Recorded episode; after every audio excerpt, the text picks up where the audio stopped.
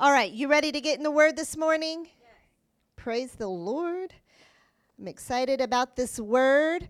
Um, we're this week is is oftentimes uh, what we call you know the Passover week, or we have Easter uh, coming up next week. But the Passover week, and I just want to hit on some some things on Passover today, so that we have a greater understanding of what Christ did for us. And so, if you'll turn with me to Luke 22. Luke 22, verse 14.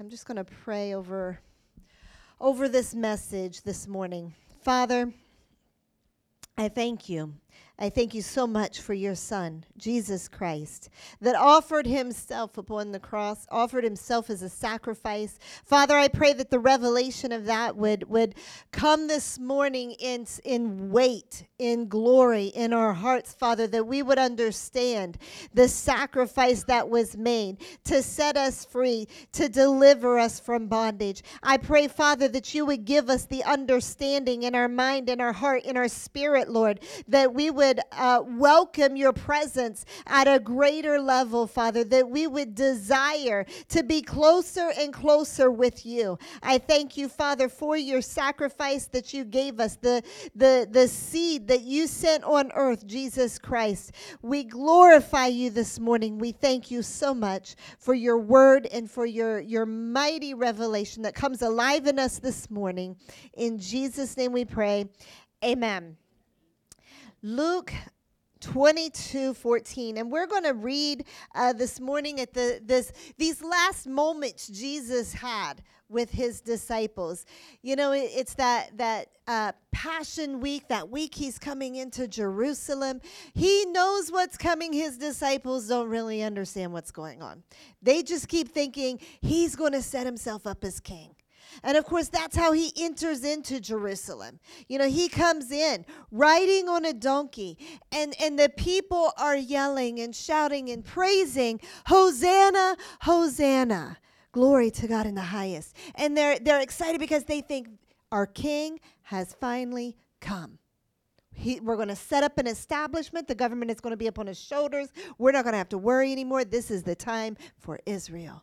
And so they're they're so excited. They're throwing the palm branches, and of course, this that's what today is Palm Sunday. So they're they're laying the palm branches out, and they're treating him as king.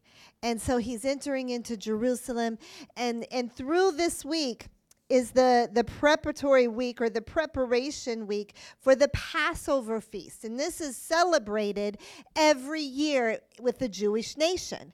And so they're getting ready to prepare for the Passover feast. And this is what the last supper is many people refer to it as the lord's supper and or the last supper. And that's what they were doing. It was the passover feast for them. And jesus had told them told the disciples go and prepare a room. There's a, a certain uh, guy in the village and and you're to tell him that the lord needs a place to eat the eat the supper eat the passover with his disciples. And so they met there and that's where we're picking up and in verse 14, it says, When the hour had come, he sat down and the 12 apostles with him. Then he said to them, With fervent desire, I have desired to eat this Passover with you before I suffer. For I say to you, I will no longer eat of it until it is fulfilled in the kingdom of God. Then he took the cup and gave thanks and said, Take this and divide it among yourselves. For I say to you, I will not drink of the fruit of the vine until the kingdom of God comes. And he took the bread, gave thanks, and broke it, and gave it to them, saying, This is my body, which is given for you. Do this in remembrance of me. Likewise, he also took the cup after supper, saying, This cup is the new covenant in my blood, which is shed for you. But behold, the hand of my betrayer is with me on the table. And truly, the Son of Man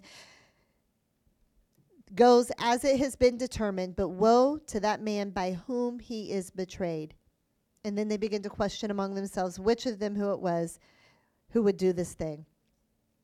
So we see Jesus here, and it's interesting. You know, I, I just really been pondering this this scripture in verse 15. It says, With fervent desire I have desired. With fervent desire I have desired to eat this Passover with you before I suffer. And you know, I'm, I'm thinking of this moment, and you know, I think sometimes people think, well, you know, it was the Last Supper. It's an emotional moment, and it's it's just he's really just wanting uh, to have this moment with his disciples that he's poured into for three years, and and this is a, a moment he's getting ready to leave, and he knows it's his last dinner with them. But it was more than just that. It was more than that. He wasn't saying, I have fervently desired, or with much desire, I have desired to eat this dinner with you because he was looking forward to, you know, Peter, you just really make uh, a really good lamb chop, you know, and I've just been looking forward to that dinner. I've been looking forward to to lamb chops and and and unleavened bread. Man, John, you make a great loaf of bread. He wasn't looking forward to the the dinner. It wasn't that. He said, This is what? The new covenant.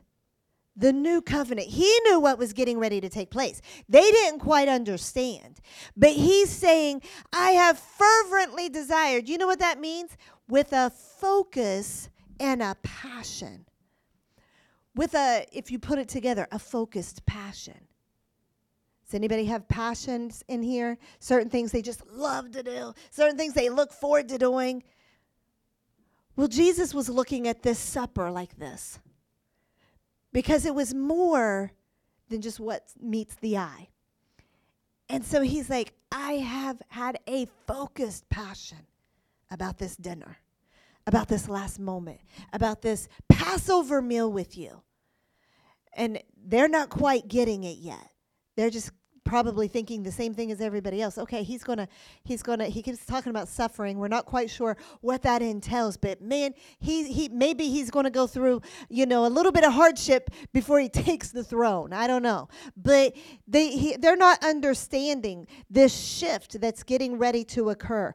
But I want to, I want, that's what I want to focus on this morning because he knew he knew what was getting ready to take place and he says this this body which is given for you do this in remembrance of me. And this cup this new covenant in my blood which is shed for you this new covenant that's coming to pass that's what i want to share with you. That's what i want you to partake of. That's what i'm looking forward to sharing with you. Why was he looking forward to that because in First Corinthians, it talks about Christ being the, our Passover lamb. And he has been sacrificed. Christ, our Passover lamb, has been sacrificed. And so he was becoming the very lamb that everybody else had prepared this for this meal, for this moment, this Passover meal. Every year they've done it for hundreds of years. And and they're in this moment. In fact, a, a couple thousand years they've done this through history, this moment of the Passover. And of course, they remember it and understand it from the, the time of being in Egypt in bondage. And that's where we're going to go to this morning. I want you to flip over to Exodus, Exodus 12 because in order to understand what's going what's getting ready to take place and to shift or to change you've got to understand the passover when it originated and what was going on there. Passover or sorry passover i have got that in my head. Exodus exodus 12 exodus 12 and we're going to read uh, verses 3 through 14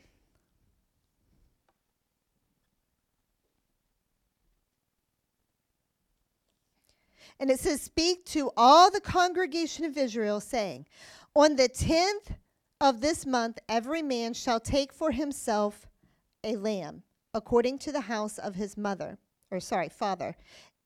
a lamb for the household. And if the household is too small for the lamb, let him and his neighbor next to his house take it according to the number of the persons. According to each man's need, you shall make your count for the lamb. And so there, there, this Passover feast originated way back when the children of Israel were in bondage. They were in, in the land of Egypt for 430 years. If you remember when Joseph went to Egypt, sold as a slave, and then uh, the Pharaoh set him up as second command. But then years later, after Joseph died and a new Pharaoh had, had taken the place, they had forgotten what Joseph did for them. They had forgotten that Joseph had, had saved their land and, and kept them from the results and the consequences of this, this famine. And so Joseph uh, dies and they forget and they, they start looking at the Israelite nation, the Jewish people, and going, you know, we could enslave them, they could work for us we could get a lot done in this country if, if they would just uh, work for us. And so they start to enslave them. They have no respect for them. They're, they're shepherds. And they looked at shepherds as, as a lower, lesser people. And so they start to enslave them. Next thing you know, they're all in bondage. And then for hundreds of years, they're living in bondage to the Egyptians. And of course, it's, it's believed that many of the pyramids and things that were built were built on the backs of the Israelites. And so the what they were doing, the bricks they were making, and the things that they were, it was very, very difficult labor. And of course, that's when Moses comes on the scene. And of course, God raises up a deliverer, Moses. And then when Moses is, you know, he goes through, I don't have time to go through all of all of the story today, but when he gets the commission from God at the burning bush to go set my people free, go back to the land of Egypt and set the people free, I'm calling them out. Now is the time. They've been in bondage long enough. It's been beyond the 400 years. And so Moses goes back and, and confronts Pharaoh. Well, Pharaoh's heart is hard he says, No way, we're not doing it. I'm not losing my labor. And so he makes it harder on the slaves. And uh, so God says, All these plagues are going to come upon them. And Pharaoh's heart's going to be hardened, but you're going to see my hand in this. You're going to see what happens, and you're going to see the distinct difference between the Egyptians and the Israelites. And so these these nine plagues hit the land time and time again. Pharaoh keeps changing his mind. No, I'm not letting the people go. All right, I'll let them go. And then the plague stops. No, I'm not letting them go. And so this is going back and forth for, for many days. Well, now we're on the 10th plague. Now we're on the very final thing.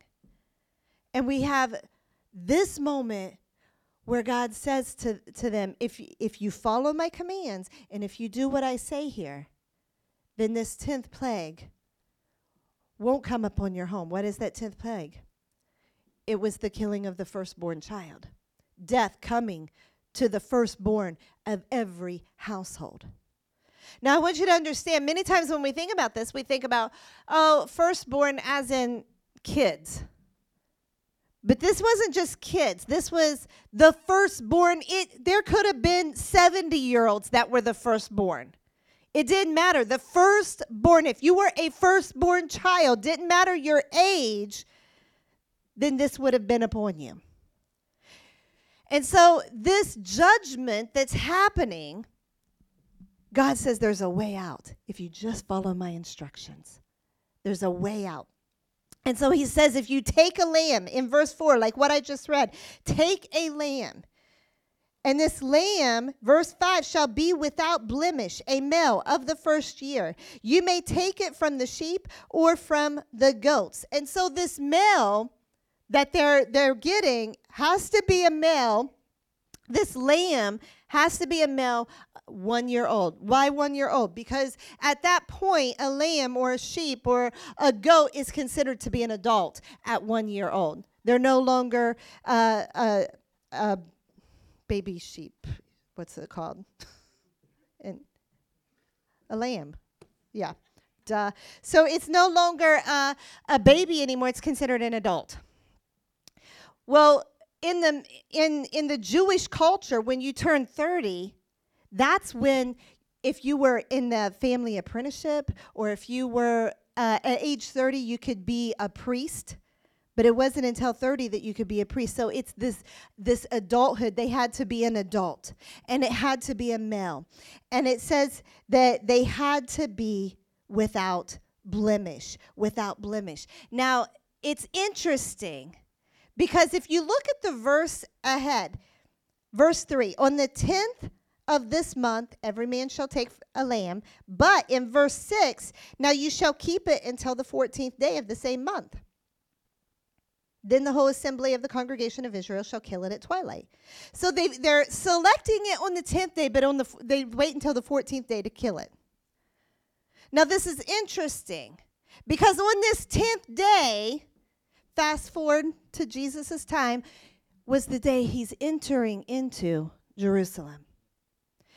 And that's the Palm Sunday when they're they're throwing down the palm leaves and they're they're saying Hosanna, Hosanna. Hosanna means save us, please.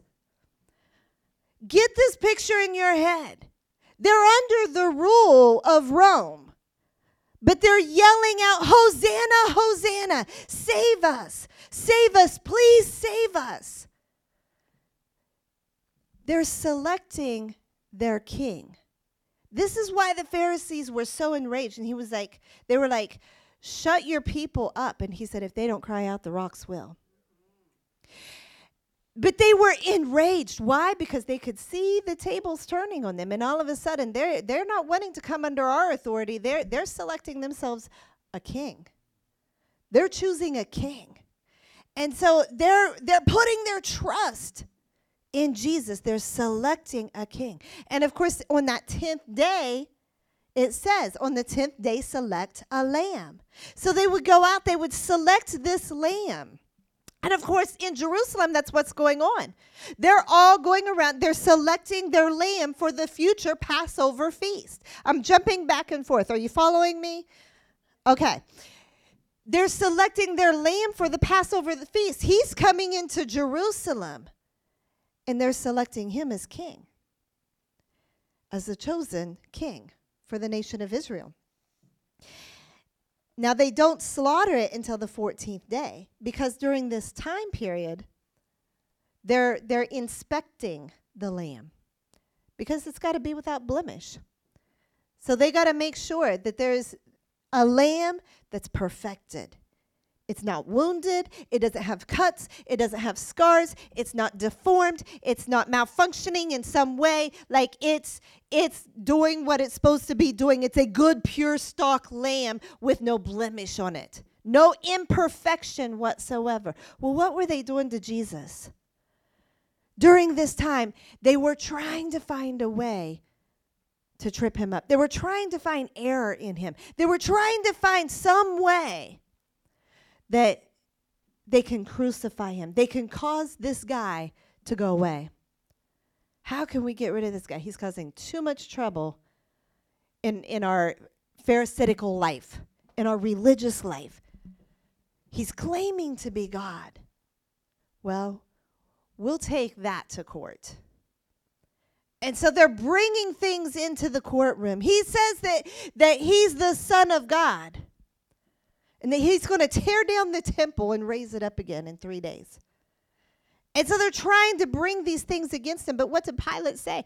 Pilate said, I have found no fault against him. There's no fault in this guy, there's no blemish in him. He's the perfect lamb, spotless. There's nothing wrong with him. There's no sin in him because he is the Lamb of God. Hallelujah. And so this this 10th day they're selecting the lamb. The 14th day, up to the 14th day, they're examining the lamb. And of course, Jesus is going through this trial and this examination time period that they're trying to find fault and they never find fault. And that's why he continued to go to the cross. God allows it to happen. Why? For the redemption of humanity. Now it's interesting because God says the lamb must be without blemish. He didn't say you must be without blemish. It's the lamb that was under inspection. It's the lamb that's under examination, not you. Praise the Lord. Because they're looking at the lamb, and as long as there's no imperfection in the lamb, then the lamb can be sacrificed for our freedom. But if God's looking at us, there's all kinds of imperfections. There's all kinds of blemishes. But God is saying, no, look at the lamb. Don't look at the person. When the people are choosing the lamb, don't look at, don't put the person under examination. The lamb goes under examination. So they kill it at twilight. Verse 7 Then you shall take some of the blood and put it on the two doorposts and on the lintel of the houses where they eat. Then they shall eat the flesh on that night, roasted with fire, with unleavened bread, and with bitter herbs they shall eat. So they're taking the blood. They're putting the blood. And in verse uh, also, I'll just go ahead and read this in verse 21. Then Moses called for all the elders of Israel and said to them, Pick out and take lambs for yourselves according to your families and kill the Passover lamb. And you shall take a bunch of hyssop and dip it in the blood that is in the basin and strike the lintel and the two doorposts with the blood that is in the basin. And none of you shall go out of the door of his house until morning. For the Lord will pass through to strike the Egyptians. And when he sees the blood on the lintel and on the doorpost, the Lord will pass over the door and not allow the destroyer to come into your houses to strike you. And you shall observe this thing as an ordinance for you and your sons forever. And so this this time of striking the doorpost with the blood of the lamb it's protection and it's safety. And he's saying, I'm not going to allow the destroyer to enter your home. If the destroyer passes by and he sees the blood over the door of your home, then he passes by. That's why it's the Passover. He passes over your home. And so all of Israel does this on this on this uh, night. They're they're gathering together. They're you know they've chosen their lamb they're sacrificing their lamb and they they they pour the blood into a basin. They're dipping the hyssop in it and they're and they're uh, marking the door frames of their home. And i've read that in ancient times tribes or other nations would sacrifice that the doorway would be the the area of sacrifice and worship of their gods, whatever gods that, that, that, they worshiped. They would do that in the doorway. They would, because it was like you were stepping over the threshold and into your home. And so you were under the covering of that God that you sacrificed to. And so, in this sense, what are we doing? It's the same. We are coming under the covering of God. We're coming under the covering of the blood of the Lamb, which is perfect and takes away the sins of the world. So we're stepping into the threshold, and that's why he says, Don't come out. Because if you come out of that covering, if you come out of that protection of the blood, then you're no longer protected and you're exposed to the destroyer, you're exposed to the enemy.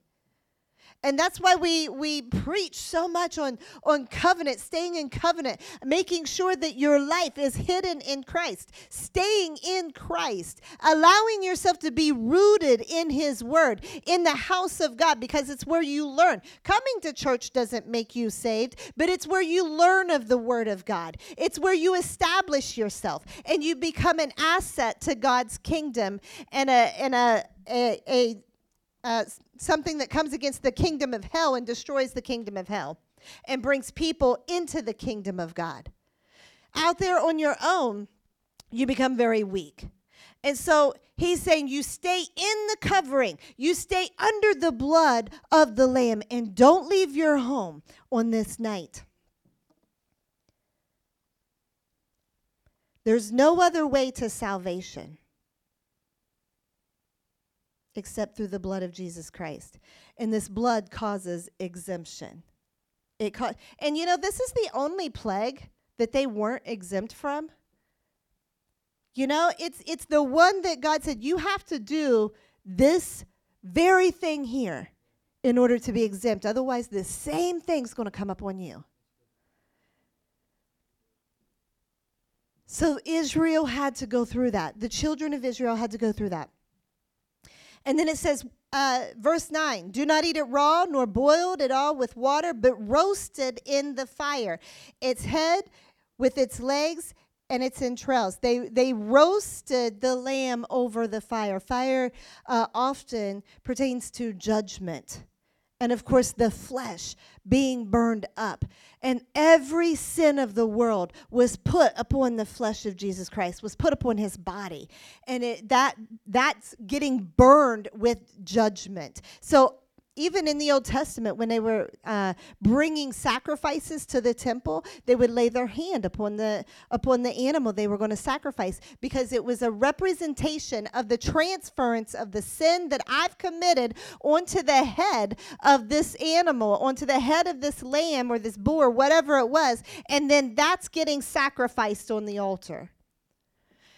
And so this roasting, this this fire of judgment comes upon the sin. And of course it was all nailed to his body.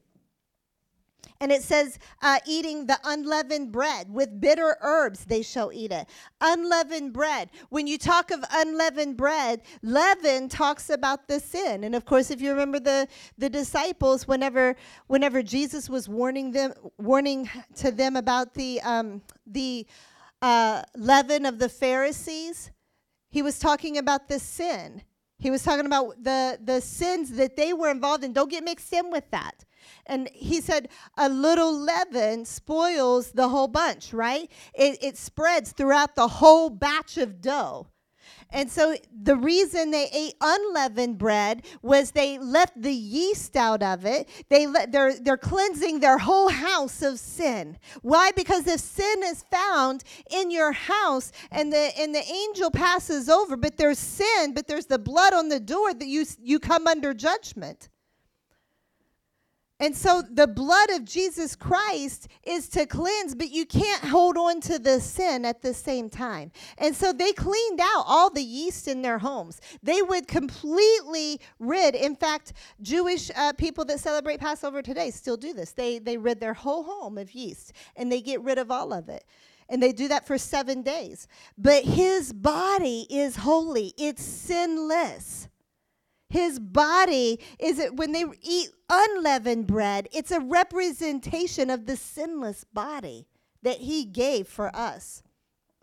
In fact, his body was referred to as the bread of affliction, and it was broken for us.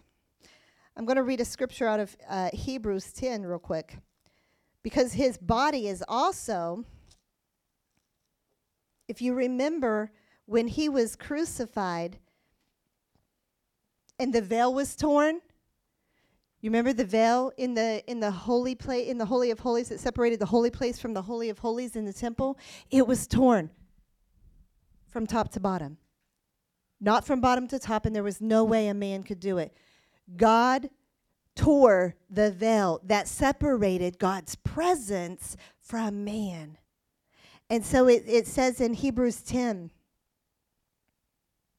Verse 19, it says, Therefore, brethren, having boldness to enter the holiest by the blood of Jesus, by a new and living way, which he consecrated for us through the veil that is his flesh. So when his body was broken for us, when his body was torn for us and beaten for us, it's a representation also of the veil that was torn from top to bottom that allowed the presence of God to be able to dwell, Emmanuel, God with us, to have Christ living on the inside of us. And it says, and having a high priest over the house of God, let us draw near with a true heart in full assurance of faith, having our hearts sprinkled from an evil conscience and our bodies washed with pure water. Let us hold fast to the confession of our hope without wavering, for he who promised is faithful. Hallelujah. So his body was torn. His body is a representation of the veil so that the, the very presence of God, we can commune and fellowship with the Holy Spirit, with the Spirit of God. Isn't that awesome?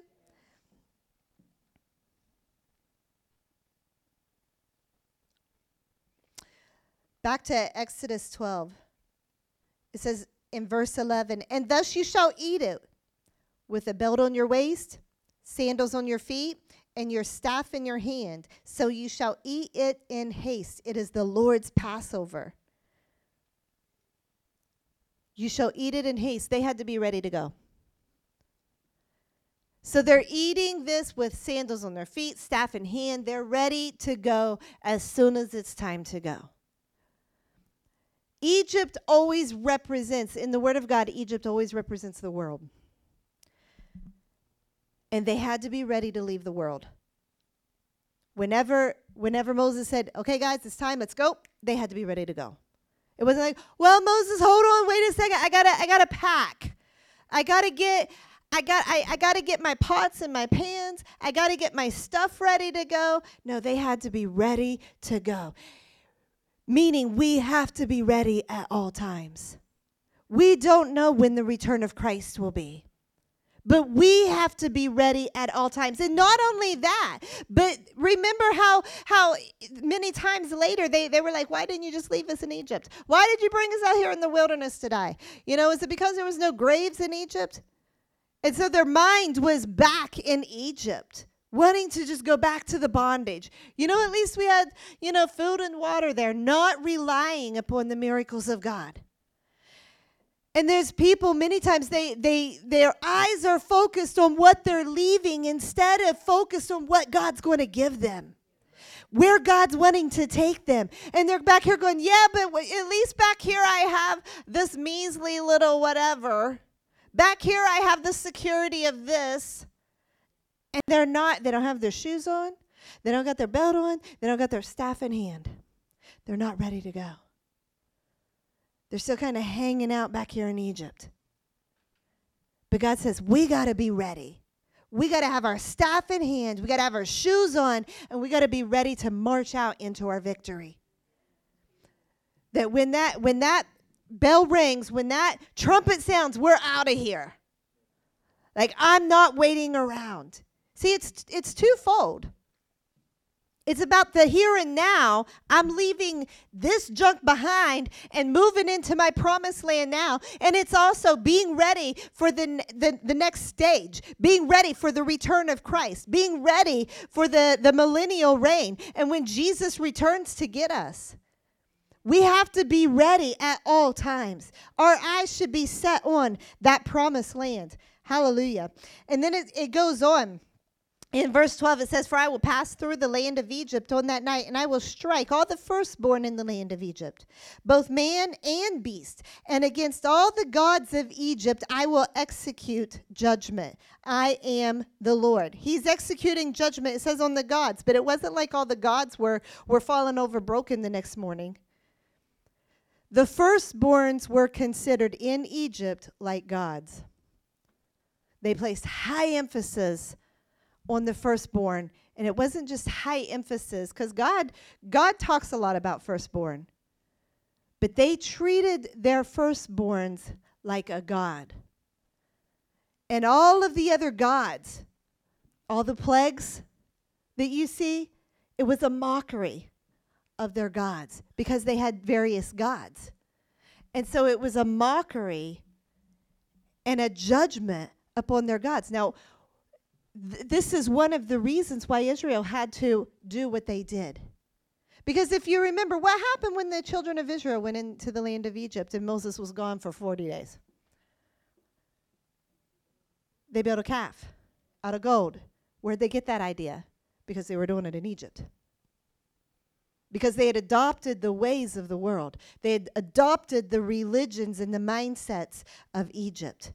It wasn't like they had lived there for 400 years and then all of a sudden they get out in the wilderness and they're like, you know what? I think the Egyptians had a good idea. I think we need to do this now. No, they were doing it in Egypt. They had they had adopted those ways. That's why when Moses comes on the scene and he's like, guys, I'm here to help you. I'm here to set you free. It sounded great for a moment, but then as soon as times got hard, they're like, uh, what are you doing here, Moses? Get out of here. And they're not for him. And Moses is fighting this battle for them alone with Aaron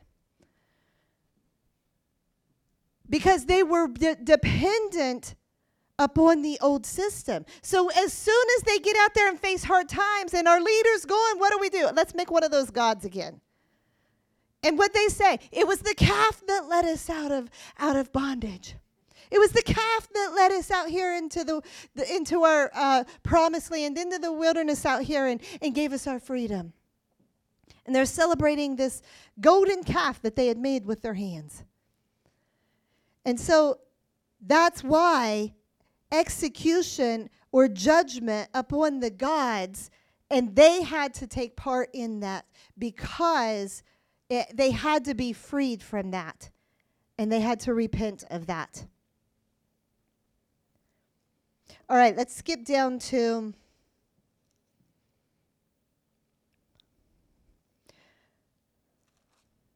verse 35.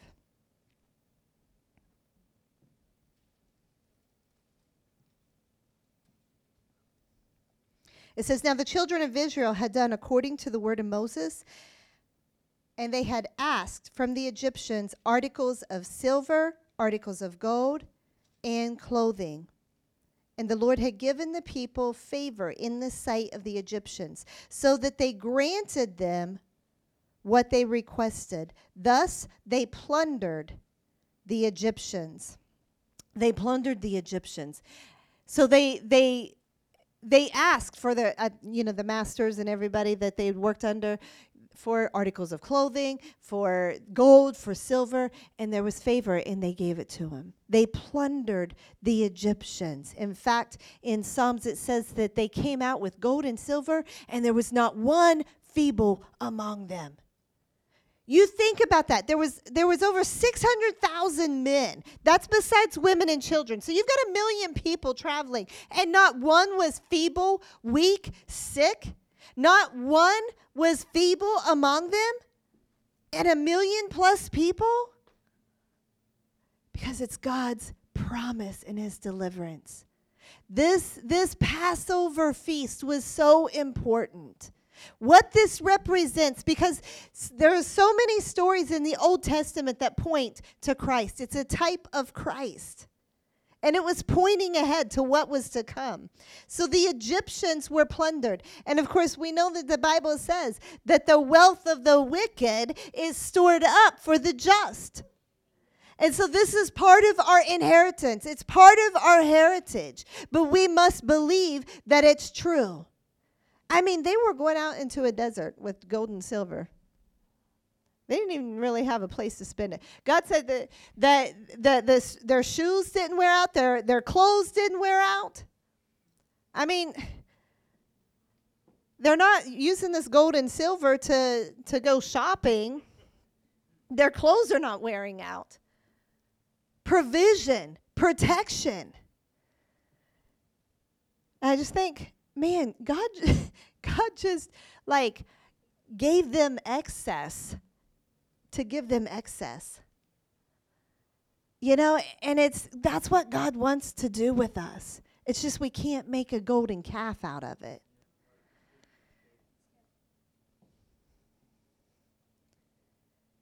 Verse 43. And the Lord said to Moses and Aaron, This is the ordinance of the Passover. No foreigner shall eat it, but every man's servant who was bought for money, when you have circumcised him, then he may eat it. A sojourner and a hired servant shall not eat it. What is this all about? Because it's a representation that those that are not attached those that were not attached to the house of Israel. See, there's a difference. It's, it talks about uh, a foreigner, no foreigner shall eat it, But a man servant that's bought with money can eat it if they've been circumcised. This is about covenant. Those that come into the covenant in the house of Israel. They're to partake of this Passover. They're to eat and partake of the benefit of this Passover. But if they're a foreigner from another land, from another country, and they're not committed to the circumcision and to the covenant of God, then they're not to take this. Why? Because it brings a judgment. Flip over to uh, 1 Corinthians.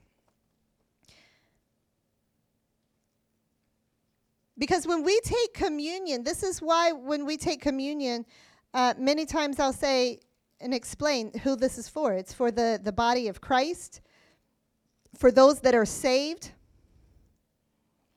1 Corinthians 11, verse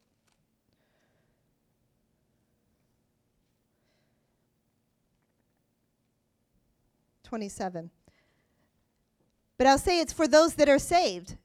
Because if you're taking this outside of salvation and you're not living for the Lord, then you've got sin in your life and you're bringing judgment upon your life. Just like when they when they were if they chose to keep leavened bread or if they chose in fact the Bible even talks in in I believe it's a uh, Numbers 9, it talks about how if a if a man chose not to bring a Passover sacrifice during the Passover feast, then this judgment or the his sins he has to bear himself.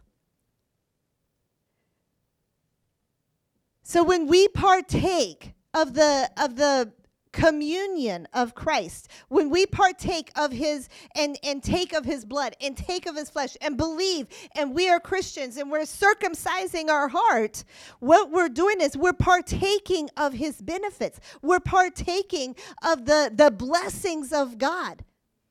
That's why in First Corinthians it talks about the cup of blessing.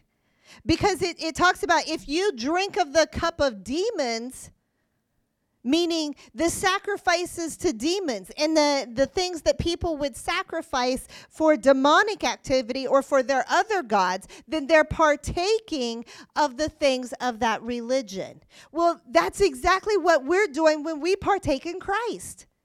When we take communion, when we take, that's what communion is about. It's about fellowship with Christ and partaking of the benefits of Christ. And when we understand all of these things deliverance, that we're set free, that we're taken out of the land of bondage and into freedom. These are our benefits. And when we get that picture of what's happening back here in the Passover and, and how it originated, then we're realizing, like, you see yourself walking out of bondage and into freedom, that that's where I live. That I live in freedom. I'm, I'm heading into my promised land.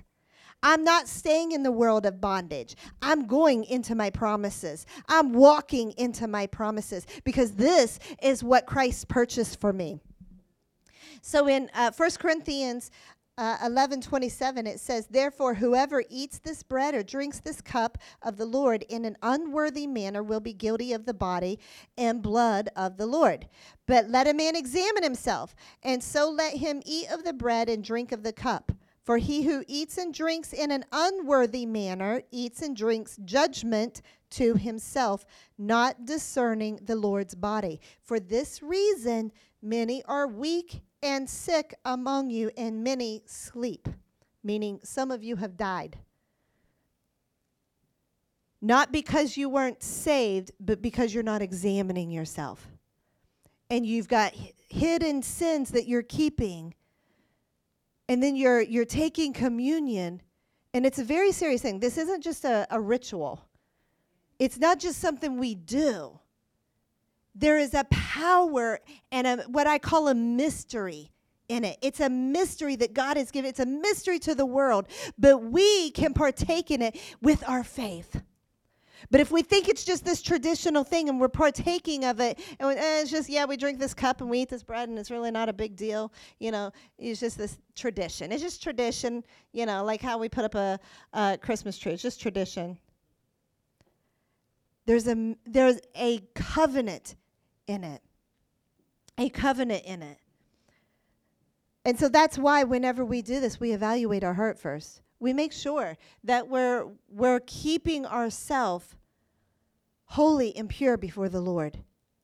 So if someone's not saved, that's why I say this is for the body of Christ. This is for uh, those that uh, have given their heart to Jesus Christ. They are part of the body. Because if you're outside of the body and you're receiving that, it can be very dangerous.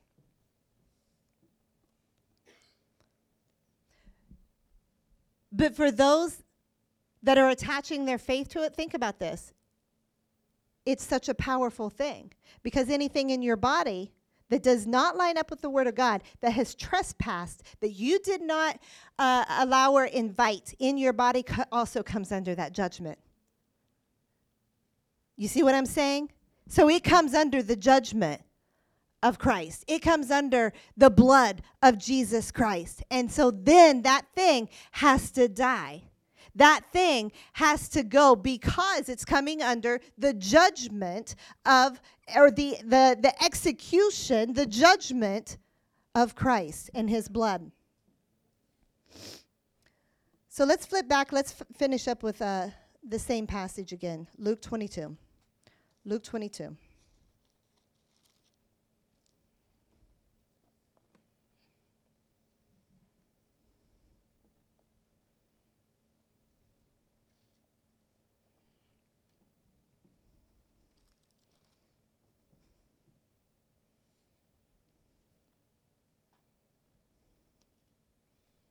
Verse 15. Then he said to them, With fervent desire I have desired to eat this Passover with you before I suffer. I have desired this because I know what this means. This Passover, they, they, our nation has celebrated for so long is now coming under a new blood because covenant cannot be made without the shedding of blood. And for those of you that were encounters, Beverly made a, uh, a really good point whenever she talked about uh, covenant.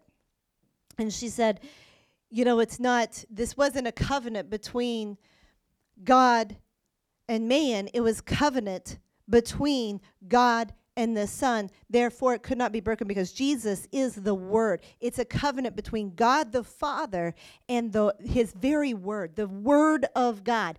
Jesus is the Word in flesh. And so he himself became the sacrifice. And so this covenant cannot be broken because he is perfect. It's not based upon whether or not man's perfection is completed because none of us are perfect. None of us ha- have lived a perfect life and say can com- can com- can claim to live a life that's sinless. So we would have all broken covenant. We would have all destroyed the covenant if it was dependent upon us. But it's be- dependent upon Jesus Christ and his sinless life and his blood. And so we are what? Partakers of that. So when we receive Jesus Christ as Lord of our life and we're dependent upon Him and we're saying, Jesus is my elder brother and I am an heir with Christ because He is my elder brother. Think of that. When God the Father, or even a natural father. If he has sons and daughters he leaves the his inheritance to his children.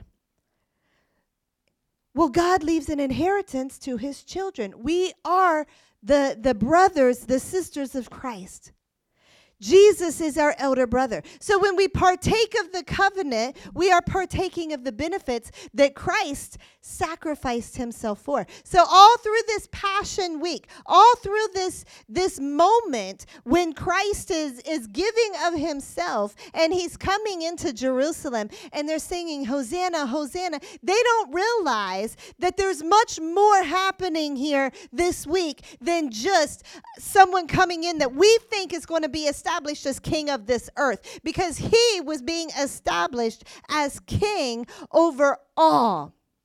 The Gentiles were getting ready to come into the mix. That means you and I have the opportunity to live for Christ and, and, partake of his greatness, to partake of his deliverance, to partake of his healing. Not one feeble among you, to partake of the prosperity and the wealth. Not one of you is lacking. So we partake in the things, the covenant that Christ has redeemed and purchased for us. And he says, I have desired, I have fervently desired, I have looked forward to this moment not because it was a last dinner, but because there's so much more going on here that you don't know about yet. But this moment, there's a shifting because I'm getting ready to lay my life down as the Passover lamb. And at the very moment that they're sacrificing their own lambs, he's getting ready to, to make that switch. And a lamb doesn't need to be sacrificed anymore because he does it once and for all, and it's completed for the rest of time. And that's why he says, when you take of this drink, when you eat of this bread, then do it in remembrance of me. Remember what I've done for you. But he says you must eat it. In fact, he told everybody that, and he lost a lot of disciples. If you don't eat uh, of my flesh and drink of my blood, and they're like, uh, like Pastor Colleen said, that sounds a little like he's going into cannibalism now. I think I'm out. And many disciples left him at that point because they didn't understand what he was talking about. And he looks at his disciples and says, Are you going to leave too? And they said, No, because we know you're the Christ. We might not get everything you just said, but we're going to trust you on this one, okay? Because they didn't quite understand. But they trusted him. And then they're in this moment they still don't understand everything. Because when he goes to the cross, when he goes to lay himself down, to sacrifice himself, they're a little lost and they're scattered. We thought this was the moment too. What's happening? But it wasn't until later. It wasn't until the Holy Spirit came, and then things began to, to come back to them. When they saw Jesus Christ as risen, when they realized the power that was within him and nothing was holding him down, then things started getting put into, into place, and they started realizing what was happening. Scriptures were coming back to mind. Things that he said to them were coming back to their memory, and they start putting the pieces together. But he says, when you eat of this, why? Because it has to be digested. You can't just say, well, I'm going to I'm going to take this this drink and this I think Pastor Colleen said that last week too. You can't just put the, the bread on your forehead. You can't pour the, the juice over your body and say, Well, I've partaken in communion with the, the Holy Spirit. The ingesting means that you have to take it in, take it all in, and digest what He's done for you. And you have to meditate on what He's done for you. You can't just paint it on your forehead. The sacrifice must be digested. Minister Lee, how can you come to the keyboard?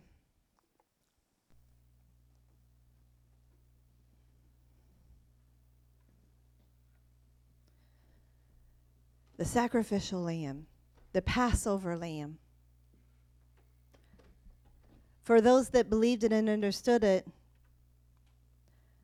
they didn't need to sacrifice a lamb from that point on. The years that followed, there is no more. Many of the Jews still did it up until 70 AD while they were still under the Roman rule. And then, whenever uh, Rome was attacked and, and Jerusalem was uh, tore to the ground and everything was gone, the temple was gone, then they quit because they didn't have a temple to sacrifice in anymore. And so they didn't eat of that anymore. They still celebrated Passover, but they didn't sacrifice the animal anymore. But those that understood it at the time that it happened, from that point on, there was no need. There was no need to sacrifice a lamb. Jesus was the ultimate sacrifice. And that's why he says in Hebrews that it was done once and for all. And that's why you depend upon his sacrifice. It's not about how how good you've been, how great uh, you feel that you are, or how many things you've done wrong, or how many things you've done right. Because it's not based on that. It's based upon His righteousness. It's based upon His holiness, His sin free life. And that's why He was looked at and inspected. And through that, we come into the kingdom by His blood, by His sacrifice, and we are partakers with the inheritance of God. Why don't we go ahead and stand up?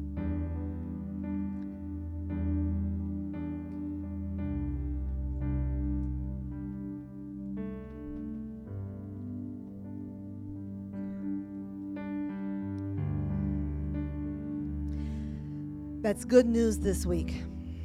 And I hope that shed a little bit of light on just understanding. I don't know, the, the, the whole story there just blesses me. It really does because I just think of this moment I just think how precious and how, I mean, it's like Christ was making this this flip for all eternity and becoming the Passover lamb. And I'm thinking in this moment how it's like he was excited even though it's a sorrowful he's getting ready ready to enter into the most sorrowful moments but it's like i am so looking forward to this moment with you because i have something so great to give you and you don't understand it yet but it's oh it's just going to bless your socks off when you get it get the revelation later on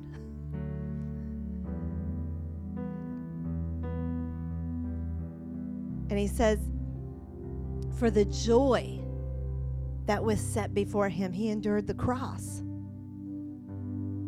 Because, yeah, the cross wasn't a fun experience, but he was looking beyond the cross. He was seeing you, and he was seeing what he was going to give to you.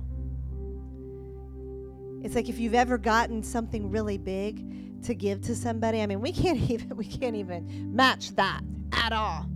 But if we've ever had something like big to give to somebody and you're just excited, you're excited to give it to them and you know like this is this is going to be such a blessing. This is this is something they're just going to absolutely love. And it was so much greater than that. That moment was so much greater. It's like we can't even put into words these the, this moment here.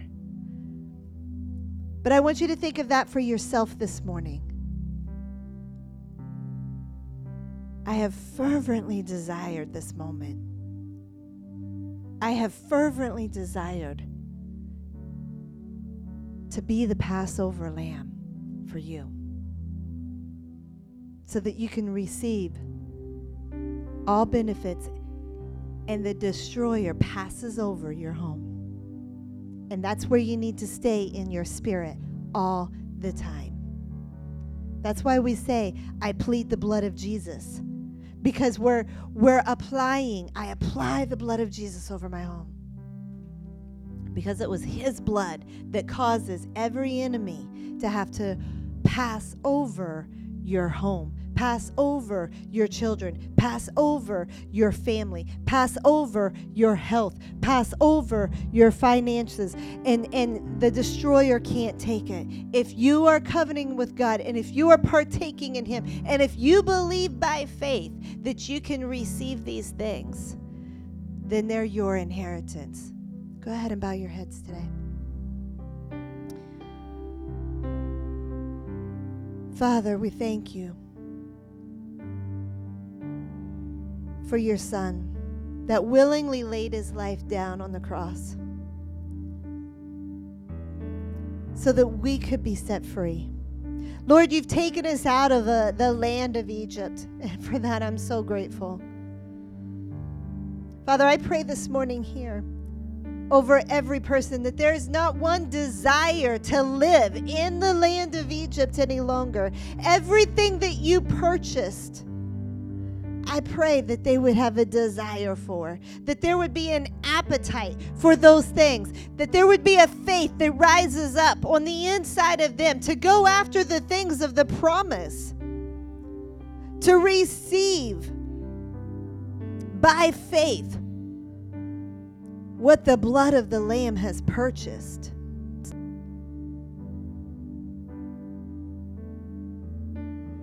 Father, I pray that this strengthens every listener today, that they will be strong in the Lord, that they will be mighty in power, that they will stand, Father, on your word. That they, when they have done everything else, they stand because they know that your promises are yes and amen.